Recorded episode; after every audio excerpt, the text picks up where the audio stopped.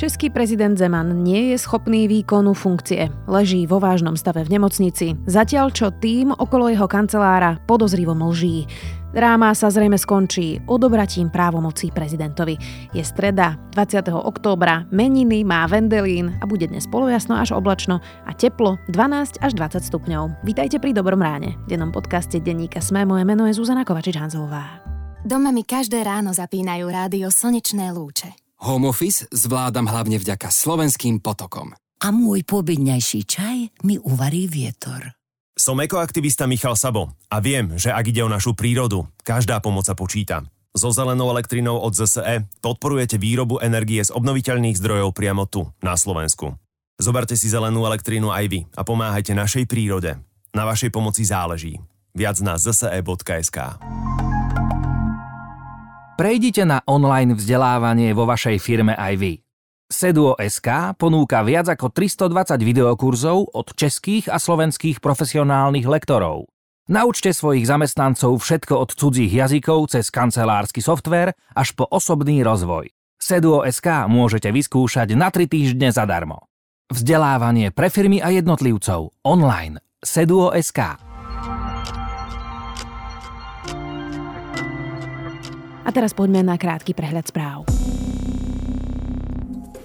Na tretiu dávku vakcíny sa zaregistrovalo viac než 17 000 ľudí. Veľkú skupinu pozvaných na tretiu dávku zatiaľ tvoria pacienti liečení imunosupresívnou liečbou, teda liekmi, ktoré potláčajú imunitný systém, napríklad pri rôznych autoimunitných ochoreniach.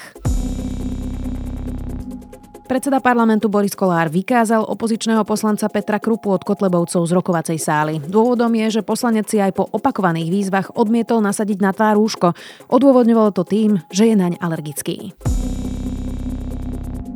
Návrh zákona poslankyne Oľano Anny Záborskej, ktorý môže v niekoľkých bodoch sťažiť prístup žien k interrupciám, skritizovala aj komisárka Rady Európy pre ľudské práva Dunja Mijatović. Poslala list poslancom slovenského parlamentu, v ktorom vyjadruje obavy z návrhu. Ak by parlament zmeny v zákone schválil, viaceré jeho body by viedli k obmedzeniu prístupu žien k bezpečnej a legálnej interrupcii, upozorňuje v liste komisárka. Slovensko by podľa nej porušovalo aj medzinárodné záväzky. Minister zdravotníctva Vladimír Lengvarský nevylučuje zmenu COVID-automatu a teda výhody pre očkovaných. Nevylučujem to ani nesľubujem, povedal v útorok. Dnes je totiž COVID-automat nastavený tak, že v čiernych okresoch platia prísne obmedzenia aj pre zaočkovaných ľudí. Viac takýchto správ nájdete na sme.sk.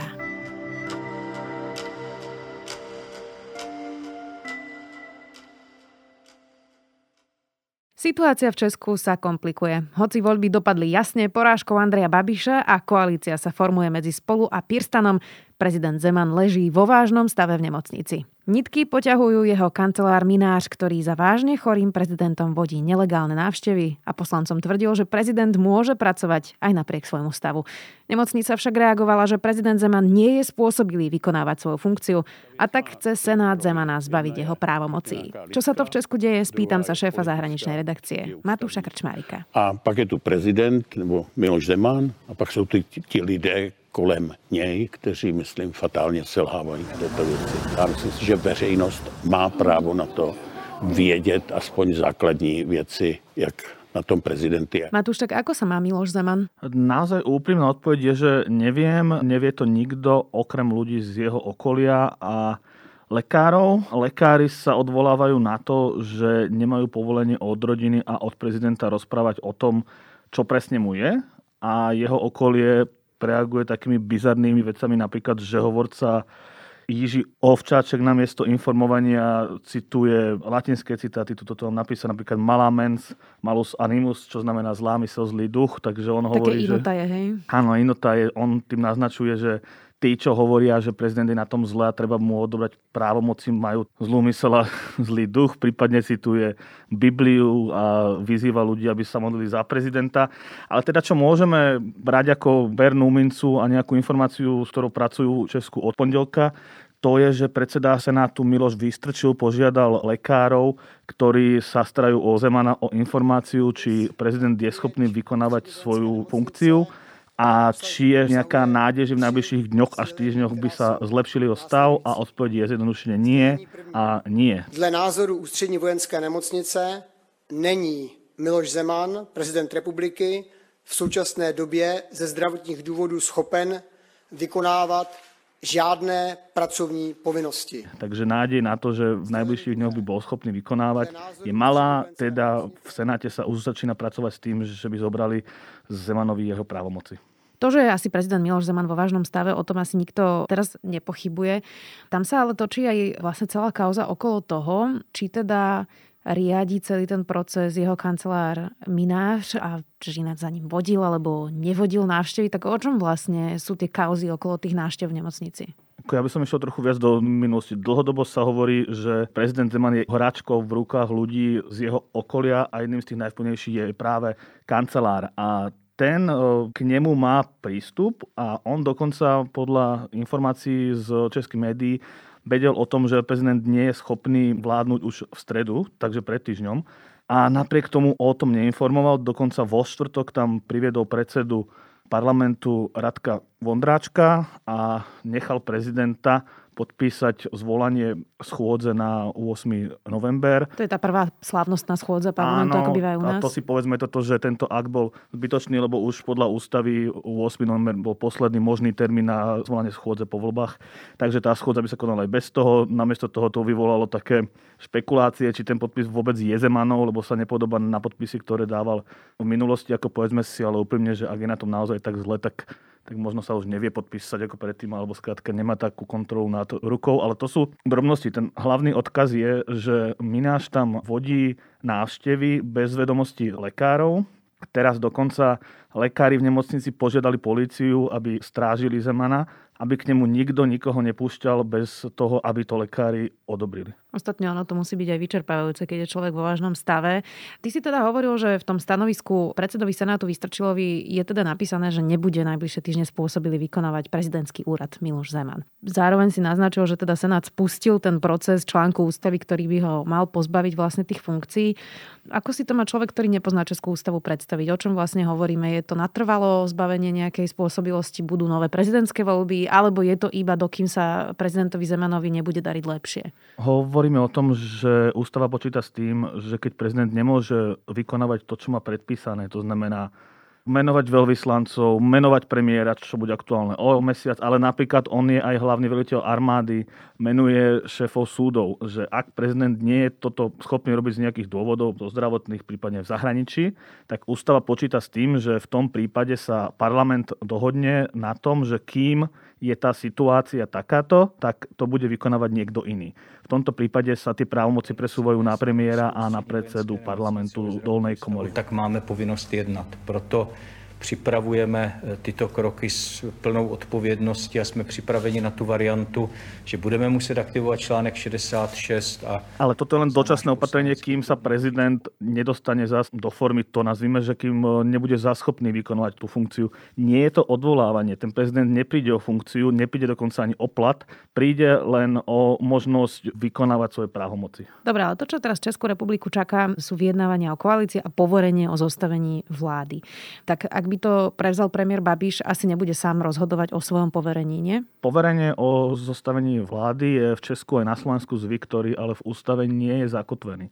Tie rokovania môžu prebiehať bez prezidenta, aj keď v minulosti bolo zvykom, že sa prezident stretol so všetkými lídrami strán a porozprával sa, že čo by chceli, aby mal prehľad a na základe toho poveril a ten človek sa potom pokúšal o zostavenie vlády. To plánoval Zeman aj tentokrát, ale teda keď ho prevezli do nemocnice, tak sa to nepodarilo, ale v skutočnosti, čo podľa ústavy musí, je vymenovať nového premiéra a na to príde čas až po prvej schôdzi, takže po 8.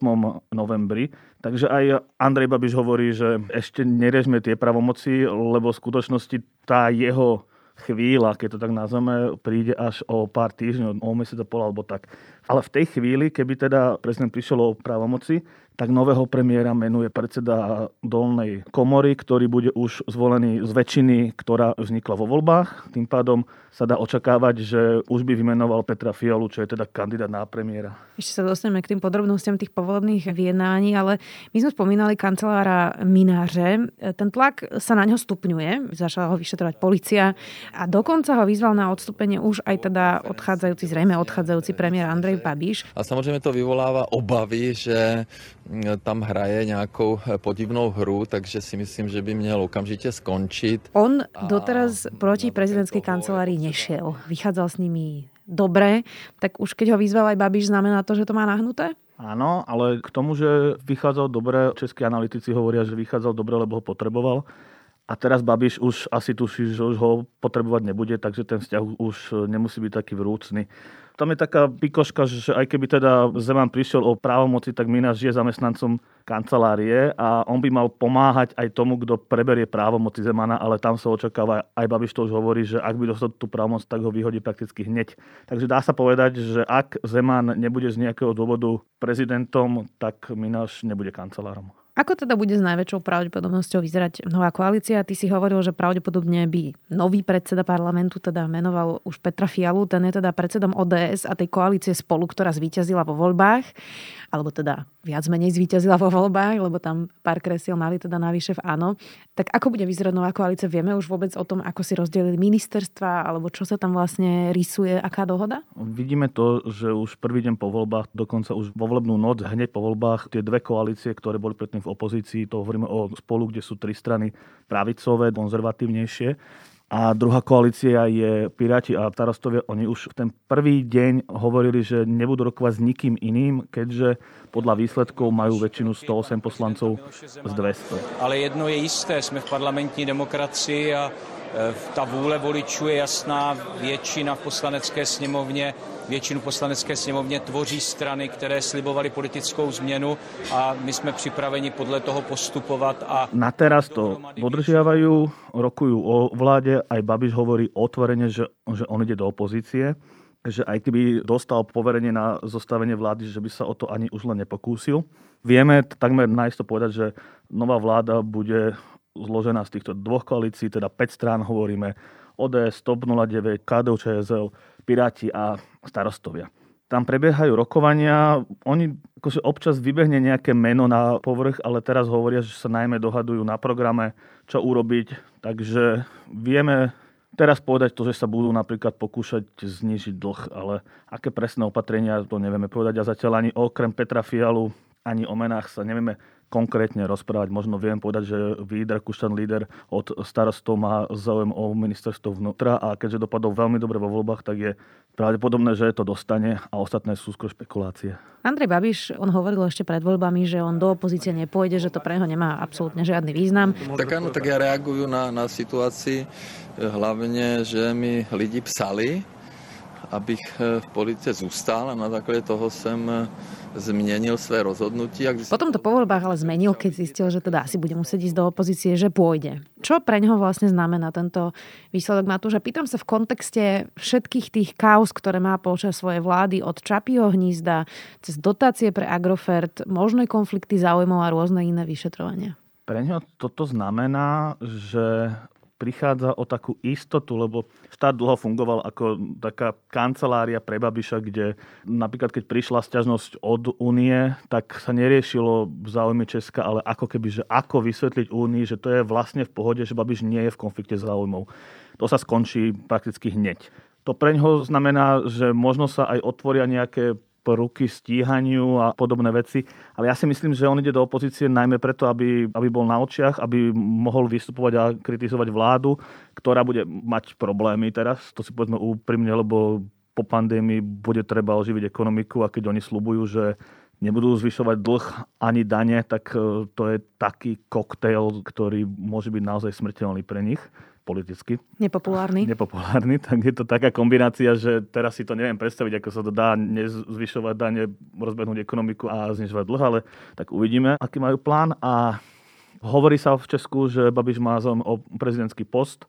On sa tvári tak záhadne, že ani nie, ale napríklad v roku 2011 hovoril, že nebude kandidovať nikdy a vidíme, že je v politike. Tak u pana premiéra Často jsme registrovali změny názorů. Já jsem četl nějakýho historický tweet asi 5 let zpátky, že prezidentem nikdy nebudu, to si zapamatujte, tak možná bychom si teďka měli zapamatovat, že se o to pokusí. Takže myslím si, že sa on chystá na kampaň a dokonca, keby boli predčasné prezidentské voľby, čo boli 3 mesiace potom, ako odstupí prezident alebo umrie, čo mu neprajeme, tak on bude mať tú výhodu, že ostatní kandidáti sa nestihnú tak dostať do povedomia, kým on ostane na očiach ako líder opozície, ako ten, kto bude v parlamente najviac kričať, že pozrite sa, ako sa vám to tu rozpadá a podobne. Bude Česko pod novou vládou Matúš v niečom iné? A ak áno, tak v čom? A teraz predpokladajme, že zložia teda tú koalíciu a že teda novým premiérom bude Petr Fiala.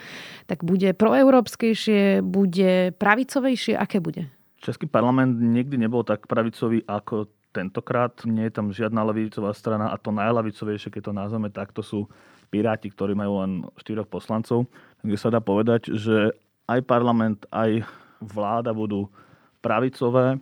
Pokiaľ ide z európskeho pohľadu, ODS Petra Fialu je dlhodobo pomerne euroskeptické, takže tam sa dá možno očakávať, že Česko nebude nadbiehať na tie západné prúdy, ale to nerobilo ani pri Babišovi. Zas Babiš sa veľmi často a rád spájal s Orbánom. Toto sa myslím, že zásadne nebude meniť, ale tá zásadná zmena bude v tom, že Česko nebude mať na čele vlády niekoho, kto je priamo v konflikte záujmov, lebo Babišov Agrofert je najväčší poberateľ európskych dotácií a on zároveň ako premiér má na starosti, má pod sebou aj ministerstva, ktoré rozhodujú o dotáciách, čo Európska únia považuje za problém veľký. Takisto nebude mať na čele vlády stíhaného premiéra. Takže možno sa to zmení v týchto symbolických veciach. Dá sa očakávať, že Petr Fiala prinesie taký iný štýl politiky, že nebude taký útočný, možno bude pokojnejší, ale v praktickej rovine nevieme teraz povedať, nevieme, ako dopadnú tie rokovania, ale pravicovejšie to bude určite. Tak si na to ešte počkáme. Matúš Krčmárik, šéf zahraničného spravodajstva denníka SME. Vďaka. Čo spravili inak a prečo práve oni? Aj o tom sú rozhovory s výnimočnými slovenskými podnikateľmi, ktorí sú vizionármi dnešnej doby. V 3. sérii podcastu Prečo práve oni sa s účastníkmi súťaže EY Podnikateľ roka rozprávam ja, Adela Vinceová. V najnovšom dieli si vypočujete rozhovor s Martinom Bujnákom z Capturing Reality. Podcast Prečo práve oni nájdete každú stredu vo vašich podcastových aplikáciách. Vizionárske podnikateľské úspechy vám prináša spoločnosť EY. Tento podcast vám prináša Kinekus, exkluzívny predajca náradia značiek Prokin, Inkko a Skveler. Je jedno, či vám chýba niečo v domácnosti, dielni, záhrade alebo kuchyni. V Kinekuse nájdete všetko, čo potrebujete. Presvedčte sa sami v 12 predajniach Kinekus alebo v 150 partnerských obchodoch po celom Slovensku. Všetko, čo potrebujete, nájdete aj v e-shope na kinekus.sk. Skús Kinekus.